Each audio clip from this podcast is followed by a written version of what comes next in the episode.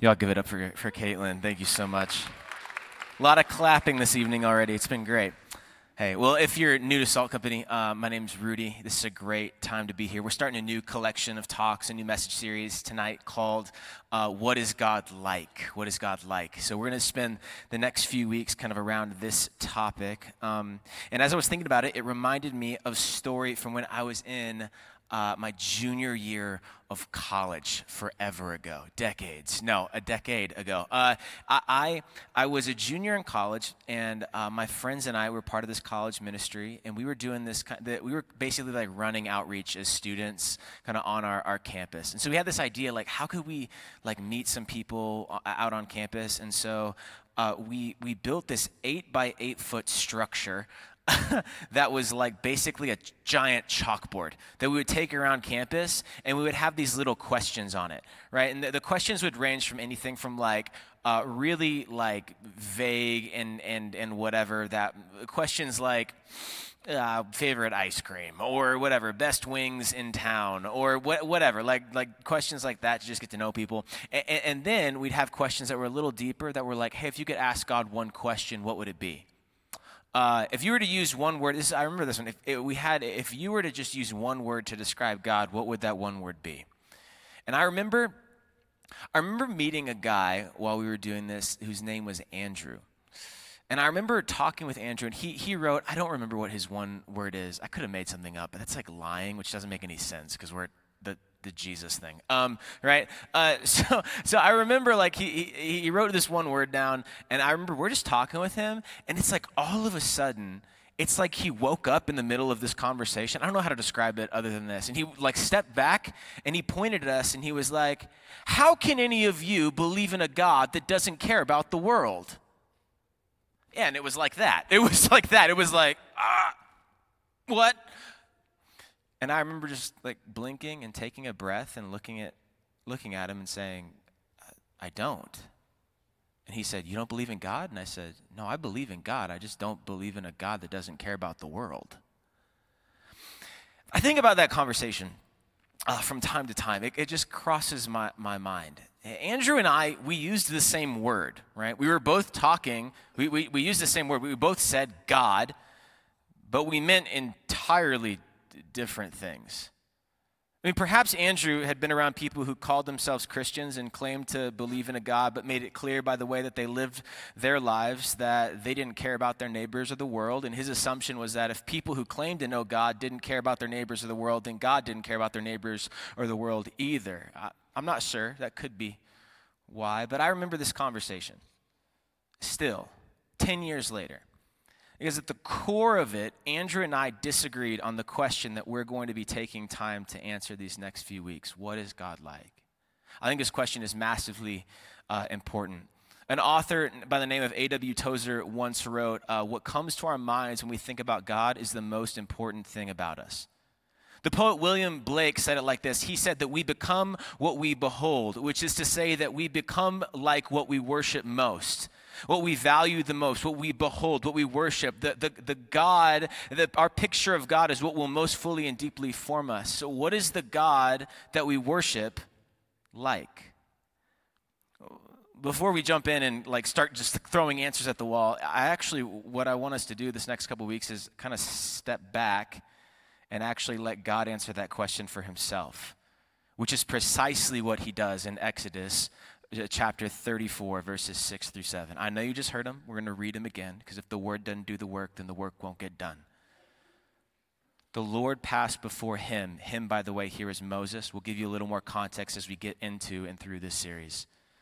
The Lord passed before him, Moses, and proclaimed, The Lord, the Lord, a merciful and gracious, the Lord, a God merciful and gracious, slow to anger and abounding in steadfast love and faithfulness, keeping steadfast love uh, for thousands, forgiving iniquity and transgression and sin, but who will by no means clear the guilty, visiting the iniquity of the fathers on the children and the children's children to the third and the fourth generation.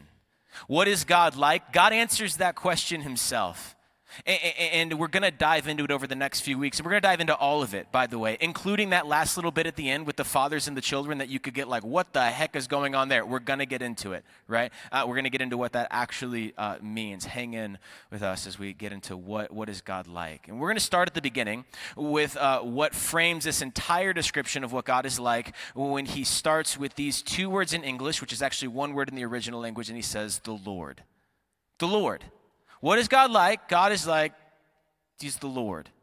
Now, in, in English, this reads to us like, like a title, right? That's the translative decision that's been made here. Uh, totally makes sense. We hear, uh, however, Lord, and we think like Star Wars, right? Darth Vader, that's a title. Or you think of like the whatever masterpiece classic you're binging right now to fall asleep to like nice British accents at night or whatever, like Lord Duke of Downton Abbey or whatever the heck it is. Or I, I, I, don't, I, don't, I don't know. But it's, it's interesting because in the original language, the word that's used here is, is actually not not a title. Brief Hebrew lesson, all right? Ready? Lock in. Note takers, I got you. In the original language, the usage of Lord as a title was the Hebrew word Adon or, or Adonai.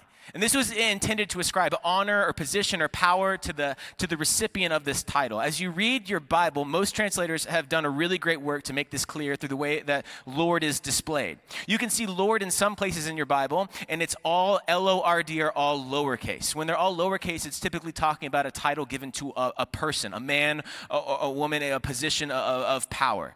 If it's L O R D and the L is uppercase, it's this idea of the title of Lord, the position, the, the power, but it's referring to, to God. It's referring to, to God. Usually it's tagged with another word to add more, more weight and clarity to that for the original here and for us now today. These are captured through the, the root of Adon or Adonai, this title of Lord. And then there's the usage of Lord wherein L O R and D are all in capital letters. And the word that's used there is not Adon or Adonai at all. The word that's used there, and the word that's used here in Exodus 34, is Yahweh. It's not a title, it's a proper noun, it's God's name. When introducing himself to us, God starts with his name the Lord, the Lord. Now, in this period of time, and still in the, the in kind of the, the Eastern context, and even some of the West today, this is kind of resurging as ch- people are naming their children. A name was provided to describe who the person was. Michael Knowles, an academic in the uh, area of Old Testament study, says it like this. He says, In the world of the Hebrew scriptures, a person's name was often thought to indicate something essential about the bearer's identity. Another way to say this is that your name revealed your nature and your nature was seen in your name. And so God here chooses to give us his name. That's where he starts to, to tell us what he is, is like. And in giving us his name, Yahweh, as it's translated, we understand that, that he's powerful, right? It's translated as the Lord.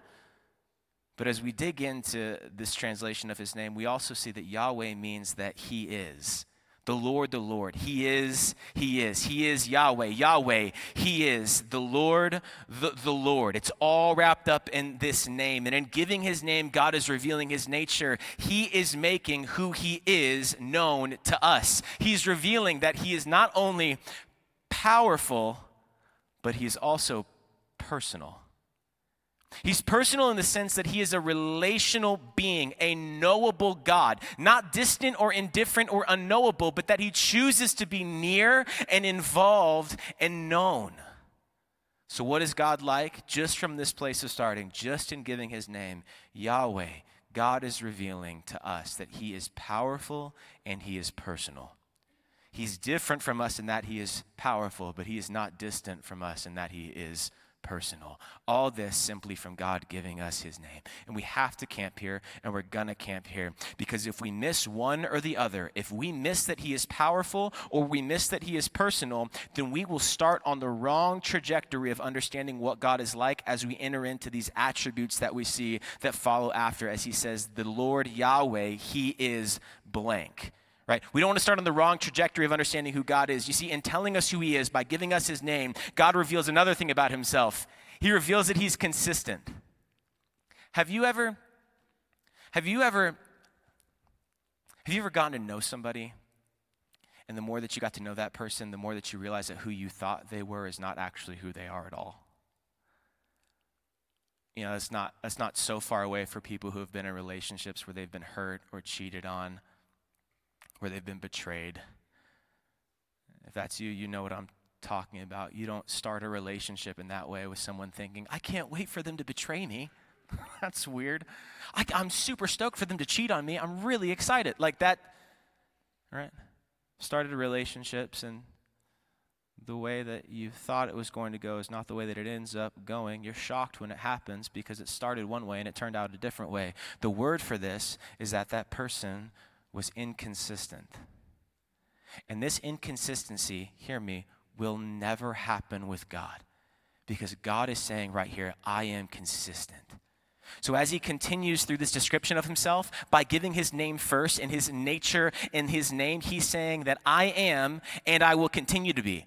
So, as you read this text, he's saying, I am and I will continue to be compassionate. And I am and I will continue to be gracious. And I am and I will continue to be slow to anger and steadfast in love and truth, uh, uh extending and enduring that love for a thousand generations. I am and I will continue to be forgiving of iniquity, rebellion, and sin. I am and I will continue to be just. I am and I will always be these things. That's what God's saying as he gives his name and he gives his nature. He's saying, along the way, I am and I will continue to be powerful and personal. And if we miss how he's consistent, if we miss how he is powerfully and personally consistent in his character, then we will miss out on understanding who God is. So here's what we have to do. Here's the work we've got to do around his name. We have to avoid falling into two ditches, an either or ditch. We, we have to avoid thinking that he is one and not the other. So, two ditches. We'll start with this first one. On one side, You've got the ditch of God, of seeing God as powerful but not personal. He's powerful. He's in control. He oversees everything. Uh, and, and, and, that's, that's how you see him, but he's not very personal in, in, in your mind, right? Think about people that you know that are like this powerful people, that we would recognize them as for their accomplishments and for their accolades and for their attributes, but, but not necessarily that they are very personal. You look at them and say, they're, they're very powerful, but they don't care about me at all. We'll never be in relationship. They'll never know me. I'll never know them. Why would they know me? I'm just some person. I'm just a man. I'm just a woman. They're powerful and they're indifferent. When we start to view God as powerful but not personal, it becomes very easy for us to slip into thinking of him as cold, indifferent, unfeeling, calloused, and distant. And when that happens, you read about him being compassionate and gracious, and you saying, yeah, he, he's powerful enough to be compassionate and gracious, but he's compassionate and gracious over there, somewhere else. Yeah, he's slow to anger, but he's slow to anger for other people. He's not going to be slow to anger towards towards towards me. Why? He's powerful, but he does not. It's not towards me. Those things all go to a different place. If that happens, I'd submit to you, perhaps your view of God is a little bit more like Star Wars than Scripture. you start to think of God uh, as like the force, like this indifferent, impersonal power. Maybe I have it, maybe I don't. I know there's power there, but it's irrelevant because it's impersonal. Or if you're jaded even further, Jesse and I were talking about this earlier, you start to see God like he's described in Bruce Almighty. Anyone remember that? One, right? Okay. God's just a kid sitting on an ant hill with a magnifying glass. You start to think of God as powerful and not personal. He's some immature tyrant wielding power with no sense of relationship to the people on earth. Maybe, maybe that's how my boy Andrew thought about God. Powerful but impersonal in relation to the world. Some people, like Andrew, see him like this and walk away completely. Other people see him like this and think they have to work really, really hard to earn his goodwill or to stay under the radar. The, the mentality starts to become if I don't screw up, then God's not gonna mess with me. It's better for me to like just try to do good so that so that like he just ignores me so I don't get on his radar so he doesn't bring that power down on me. Better to fly under the radar than to have any kind of relationship with that powerful and impersonal God. There are entire offshoots of Christianity that are rooted in reminding their followers that God is powerful but not very personal. So they better work really, really hard to earn and deserve the grace that, that God uh, that they talk about about God giving so that they can be pleasing to Him. There's some traditions where they are becoming what they've beheld as they create power hierarchies and put some people at the top, others squarely beneath them, and measure obedience to God by obedience to a spiritual leader. And, and to be frank with you, all of this really just makes me sad. it makes me sad because if we see God as powerful and not personal, we actually miss out on the Father heart of God. This is the way that Jesus introduces God to us uh, as he teaches his followers to pray that first verse of, of the prayer, that first word of the prayer, where Jesus teaches his followers to pray by starting with the word Father. And I want to acknowledge this. Some of you have a relationship with your father where you would say, if God is Father, then Rudy, you can keep him. And I want to let you know that this is a heavenly Father, not an earthly Father. Where your earthly father may have been imperfect, your heavenly father is perfect. Where your earthly father may have been indifferent towards you, your heavenly father is not. And so we, we look at this and we think of God perhaps as indifferent. He's impersonal when actually He loves us deeply. He loves the world deeply to the point at which He sent His Son. We think we bother God when He actually deeply loves us. We think uh, that we bother Him when in reality He asks us and desires for us to come to Him. We think we're inconvenient for God when actually He invites us into intimacy with Him. We, we think we're hopeless failures before God, just trying to stay off His radar, and what He actually sees as a child learning to walk with His dad. We think he's impersonal when he's anything but because he's both powerful and personal. And when we see God as powerful but not personal, we are prone to think that God is begrudgingly dutiful in what he does. That the works and acts of God are devoid of love and are purely duty. He does it because he has to do it. He saves because he has to. He's just pure power and pure duty. And if you think, if you have this perspective of God as powerful and not personal, that, that it is purely duty, then I guarantee you over time that you will return duty for duty. You will look at Christianity as something that is driven by duty alone.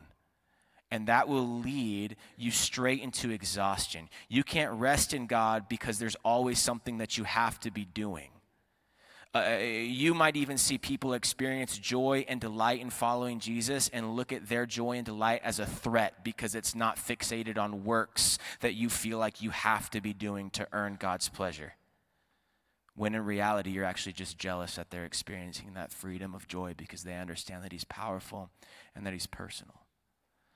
We look at following Jesus as a duty, as lifeless, as joyless, as delightless, because there's a part of us that thinks that God is not very personal, even though he may be powerful. So that's one seam of the ditch we have to avoid. He's powerful, but he's not personal. The other one, I would argue, is just as dangerous that he is personal, but he is not powerful. That God is personal. Now, when I say that, what I mean is that he's relational, right? He's personable. But what it can become is that God is now private. He's my God. He's not yours, he's mine. I get to decide what, what he's like. He's not just personal in that he relates to me. He's personal in that he always ag- agrees with me. He's personal, but he's not powerful. Let me, let me say it like this. When I was a child, I would uh, go to the mall in Brandon, Florida. What's up, Westfield? Um, and I would go to the mall in Brandon, Florida with my aunt and uncle. They would invite me to come with them for my birthday because we just had a couple. It was so weird. It's like my family would talk and they'd say, We're going to get Rudy this. And then someone else in the family would be like, We're going to get him the same thing. And they'd be like, That's a weird thing. And then it happened like multiple times. I would get like duplicates of gifts. And I was like, this is strange. So my Aunt Kendall and Uncle Danny uh, decided, hey, we're just going to take you to the mall. We're going to tell you how much you can spend, and we're going to make a memory. You're going to get what you want, and we're going to have a great time. It was awesome. I never took an L with a gift ever again on my birthday. It was sweet. Um, but there was one time I just vividly remember. Um, I know I dated myself with Bruce Almighty. How about Build-A-Bear workshops? Anybody? Oh, whoa, way too much excitement over there. That's not set, set her free. Um, no, I, I'm just kidding. I, uh, I, I remember like like walking into Build a Bear Workshop and just seeing what was going on. If you're not familiar with Build a Bear Workshop, what it is is you, you walk in and it's like very bright, very loud. Like I remember being very loud. And you just like pick the base model bear that you want to get. You put like whatever features you want to put on it on it. You you put it in whatever outfit you want to put it in. And then you, there's like an upgrade where you can like press the paw or whatever and like you can record your voice into the bear. So like you can pretend like it's some like it's it's the bear's voice, but you actually know that it's your voice. And what I remember thinking is walking in there and like doing the math in my head and being like, this like costs too much. like I was just a frugal child. Um, right? I, I, I just remember walking out. I was like so overwhelmed. I walked out and I vividly remember going next door, getting like a base like Buzz Lightyear toy and like walking away happy. A story of my youth. All right. Um, I, I think that sometimes that when we approach God as as personal but not powerful, we functionally will like put ourselves into a build a God workshop. Like I pick out the base model because it's what I think he should be like, and I start to add little pieces to him because I think it's what he's supposed to look like, and I put little outfits in because it's how he's supposed to present himself. And I'll even upgrade it to a little voice box so I can like press his paw and I can hear my own voice coming out of the mouth of this God that I've created that approves everything that I approves and dislikes everything that I dislike and is silent about all the things that I want God to be silent about. And ultimately, what, what happens is it costs too much because it costs us God. We trade in, as Paul says in the book of Romans, the creator and worship what's created. Let's pull it into the ground. I think you put any politician, and just so I'm clear here, left or right, who is constantly invoking the name of God to support their agenda and, and shoving scripture into like bend it to their stump speech, you, you've run into a build a God workshop. Hyper nationalists, hyper progressives, build a God workshop. I make him into my image rather than being made into his image, build a God workshop because I think he's personal, but not so powerful. At least he doesn't have the power to tell me how, how to live my life or, or much power in my life. Personal, but not powerful. It's the teddy bear God there to hold on a dark night, but ultimately is incapable of doing anything. When we think of God as personal, but not powerful, we miss out again on the Father heart of God. See, he's the perfect ideal father in that he knows what is best for us, that God knows the way that leads to life and flourishing. He knows and he makes himself and his way known, which means that he doesn't always let us or approve of the things that we want to do or, or, or let us go and do it. Why? Because if you ran into a father who always let their child do what you they wanted to do, always gave them what they wanted, always let them eat what they wanted to eat, all these different things, always let them play in the street when they wanted to or carry carry the knife around and run with it, whatever. Like, like you would have fun with that dad for a day, and then the next day you'd call, you'd call Child Protective Services because that dad is unsafe for that child. That dad's just not, it's an unloving father. A father who actively approves and encourages their kid to be in danger is not good.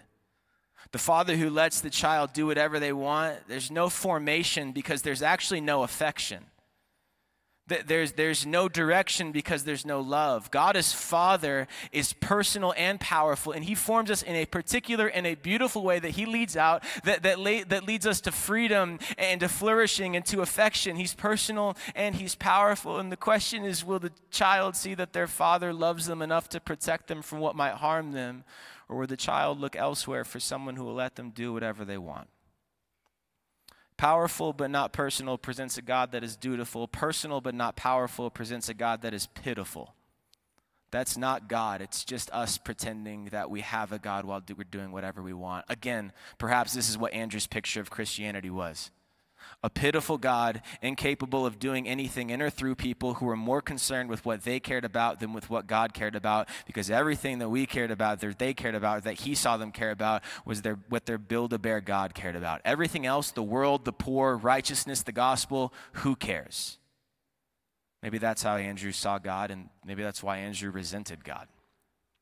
If you're here and you're not a Christian tonight, and that's your picture of God, and, and you're, you're not a Christian, you don't have any affection towards Jesus or towards God, I'm frankly not surprised. Why would you have any desire to follow a God who will just approve everything that you want, anyways?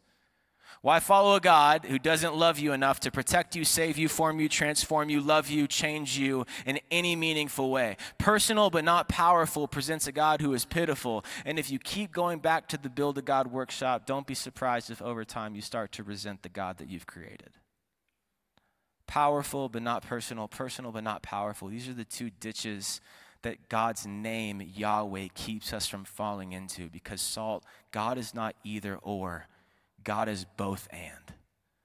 God is both powerful and personal. He's personal in that he's relational, intimate, and knowable, and he's powerful in that he's protective, formational, and affectionate. Powerful but not personal results in a, picture of God that's dutiful. Personal but not powerful results in a picture of God that is pitiful. But the powerful and personal God, we have a picture of a God who is beautiful. God being fully personal and fully powerful are not at war within him. These things do not fight in him as if one is trying to come out over the other. Rather, they unite together beautifully within them. They're so powerfully, so fully present that you can't see where one ends and the other begins. His personal nature is seen in his power, and his powerful nature is seen through his personableness, his relatability. He is personal and he is powerful, and when we see him as both, we see him as beautiful. We see it through so many dualities that exemplify the same, the same thing. He is personal and he's powerful. He is gracious and truthful. He is loving and just. He's strong and gentle. He cares and he's in control.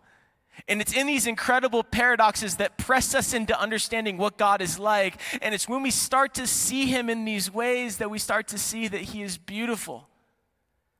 And there's few places, really nowhere else, that this pairing is more clearly seen than in Jesus Christ himself. Hebrews chapter 1 verse 3 says that Jesus is the radiance of God's glory and check this, the exact imprint of his nature. So Yahweh by his name and nature is fully personal and fully powerful in Jesus Christ, the savior of the world. We see that perfect imprint of his nature, fully personal and fully powerful. Jesus is personal.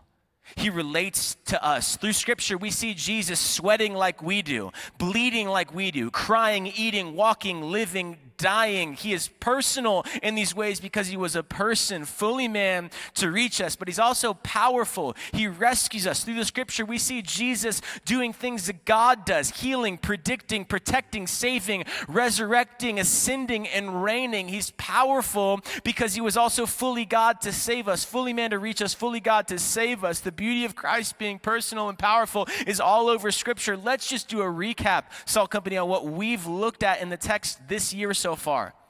In Mark chapter 2, Jesus looked at the man who was paralyzed, personally talked to him, addressed him, looked at him, touched him, and then he healed and forgived him of his sin. Powerful moment between him and this man, personal and powerful. In John 4, Jesus speaks with the woman at the well, personal, and then he tells her that he is the Christ and can satisfy her soul through his coming sacrifice. Powerful. In Matthew chapter 4, Jesus says, Follow me to the disciples. He walks up to them, personal, and then he tells them that he will make them fishers of men. Powerful. In John, we saw while Jesus hung on the cross, his last words, it is finished. He hung on the cross and he did it himself. He suffered himself. He suffocated on his own blood. He was stabbed in the side. He took the punishment of our weight of sin on himself. He personally did it. And then three days later, he resurrected and rose. He made a way for us to be free from sin and have life with him forever, powerfully. In Matthew 16, Jesus is personal in his formation of the church when he says, I will build my church, and powerful enough to sustain it when he says, And the gates of hell will not prevail against it. Powerful and personal is all over the scripture. Can I just tell you one of my favorite pictures of this in the entire Bible? Powerful and personal Jesus. It's at the end of the Gospel of John. There's this guy, a follower of Jesus, Thomas, and he he doesn't see Jesus as he rises from the grave. He comes back. All the other disciples have seen it, but Thomas doubts. And Thomas disbelieves. And then a week later, Jesus shows up, and Thomas sees this picture of Jesus that exemplifies in such a beautiful way the personal and powerful nature of Jesus Christ as he sees a resurrected Savior with holes in his hands the holes in his hands, he says, Thomas, come touch my hands. Feel the holes in my hands. Know that I personally am the one who hung on the cross for you. But Thomas, look at my body, my resurrected body. I am the one who did not stay dead for you. I took your sin from you on the cross, and I give you new life through my resurrected life. Oh, Salt Company, please never forget that he personally invites us to repent of our sin and follow him, and he powerfully saves us as we confess that that Jesus is our Savior and Lord, over and over and over, as you stare at Jesus, you see through him and in him the perfect image, the perfect imprint of the nature of the God whose name is Yahweh, the beauty that God is both personal and powerful, not one or the other. Jesus is personal and powerful, and when we see both, we see his beauty. God is personal and powerful, and when we see both, we see his beauty.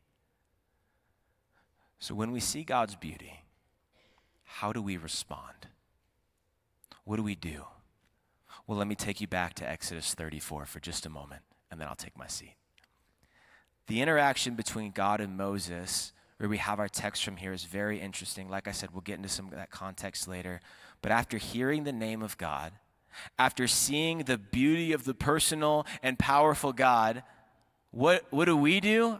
I think that we do what Moses does verses 8 and 9. Check this out. Moses immediately knelt on the ground and worshiped. And he said, My Lord, if I have indeed found favor with you, my Lord, please go with us, even though this is a stiff necked people. Forgive our iniquity and our sin, and accept us as your own possession. What do we do when we see the beauty of both, when we see that God is personal and powerful? What do we do when we see that? What's our response? Moses kneels and worships. We kneel and worship. Moses prays to God. We pray to God.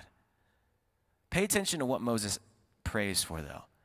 Moses asks for his presence, then he asks for his forgiveness. And this is an incredible picture of how we are to relate to the God who is consistently powerful and personal. We see it in Moses here and all over the life of Jesus. What do you do when you realize that God is personal and powerful? What do you do when you see that he's beautiful in this way? You just you just want to be with him. You just want to you just want to talk with him. You just want to pray. Like like Moses Moses sees God and hears him say, "This is who I am." The God that you've been curious, this is what I'm like. And in, in the first thing that, that he prays for, the first thing that he asks for, he says, he says, God, would you please go with us? Like, please just let us stay in your presence. Please, would you just be with us? That's all that I want. I just don't want to lose this. He, he's relating to God in this way, and in this, in this personal and powerful moment, Moses is looking at God and saying, I, I, I just, I just, everything else can go away. I don't care about it. I just, I just don't want to leave your presence. Please let us stay in your presence. If this is who you are, if you're personal and powerful, compassionate and gracious, slow to anger, abounding in love, forgiving and just, please just don't leave us. I just want to be with you. We just want to be with you. But Moses also knows that if, if he's going to pray that prayer, if he's going to ask that God is with him, then there's going to be things in his life and in the life of his people that are going to be exposed. There's sin that will be revealed. So he says, Please go with us. And then he says, Forgive our iniquity and sin. Forgive us of the things that aren't going to line up. Forgive us of the things that aren't going to fit in your presence. Forgive us of the sin that doesn't hit the mark with you, God. Forgive us of those things so that we can remain in your presence, so that we can stay with you, so that we can be with you because you're personal and you're powerful. Don't miss this. Moses knew that God was personal, so he could pray to be in his presence.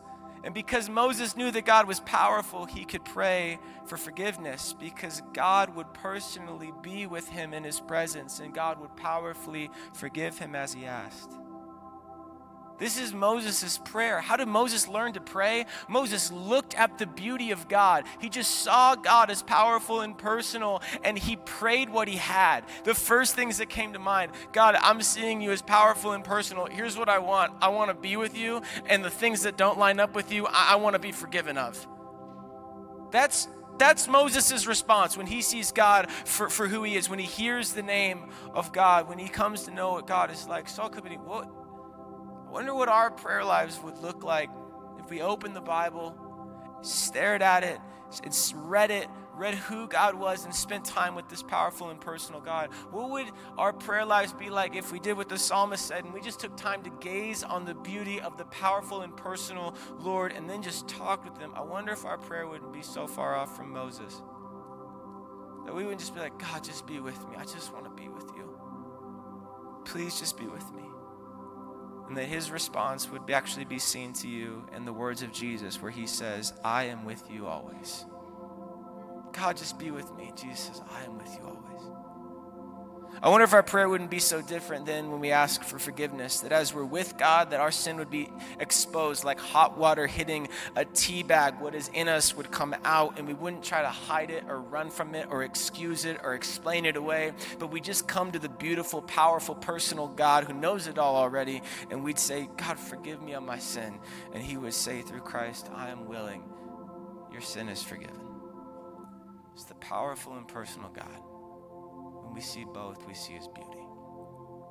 I want to ask you just to take a moment to close your eyes and bow your heads just for some focus and, and concentration. What is God like? He, he gives us his name. He's Yahweh. He's powerful and he's personal. As powerful as you think he is, he is at least that personal as personal as you think he is, he is at least that powerful, but he actually exceeds the limits of your comprehensibility of how powerful or how personal he is, but he is fully both. Christ is the reflection of his personal and powerful nature. And in this, we see that he's beautiful and we're drawn to him to be with him. And as we're drawn to him to be with him, our sin is exposed and we come and we say, God, forgive us. And he does. So maybe there's a few ways you need to respond tonight. Maybe maybe there's a little bit of you that is like, man, I, I am definitely seeing God as more powerful than personal or more personal than powerful. There's some part that is living in the build a God workshop. There's some part even that feels like Andrew. I wonder if your prayer tonight might just be God, help me to know you for who you are. Help me to know you as Yahweh. Help me to know your name. That you're powerful and that you're personal. For some of you, you know that He's powerful and you're personal, but there's things in your life that feel like keep you away from Him, from coming to Him. And I want to invite you to just drop the pretense and drop the pride and just come. Just to look at him as powerful and personal. And to have the same response as Moses, just to kneel and to worship and to pray and say, God, I just want to be with you. God, forgive me of my sins. And then there's some of you, you're here, but you're not a Christian. I want you to take this time to consider the reality that there is a resurrected Savior with nail pierced hands who looks at you and says, I have personally and powerfully made a way for you to have life forever with me. And that you would put your trust in Jesus even tonight. You wouldn't wait anymore, you wouldn't play games, but you'd say, I'm going to put my trust in Jesus. I'm going to trust Him as my Savior, I'm going to trust Him as my Lord.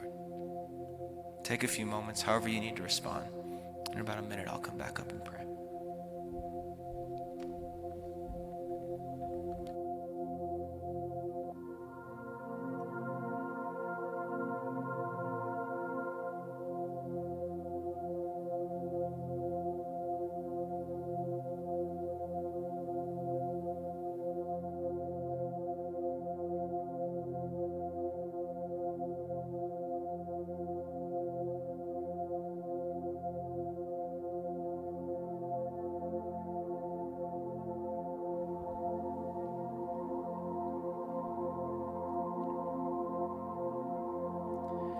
God, we um, we acknowledge you as Lord. You are powerful beyond measure. You are so powerful, and you are personal. You are so personal, God. It makes me uncomfortable sometimes how how known you've made yourself. God, help us where we where we lack. Help us where we disbelieve. Help our unbelief. Help us to look to you and to know you. You are so powerful. You're so personal. Jesus, where we falter, where we doubt, would we just see you? Would we be captured by your beauty? God, even here as we sing, God, would it would would we just want to want to be in your presence? Even as we sing, God, would you expose things in us that are not of you as we're close to you and in your presence, knowing that you're powerful to forgive and personal care and to love and to, to draw those things out because you have a better way for us. God, as those things rise to the top even now, would you, would you forgive us of our sin? God, we trust you. We love you. We worship you. Holy Spirit, come and meet us here. It's in your name.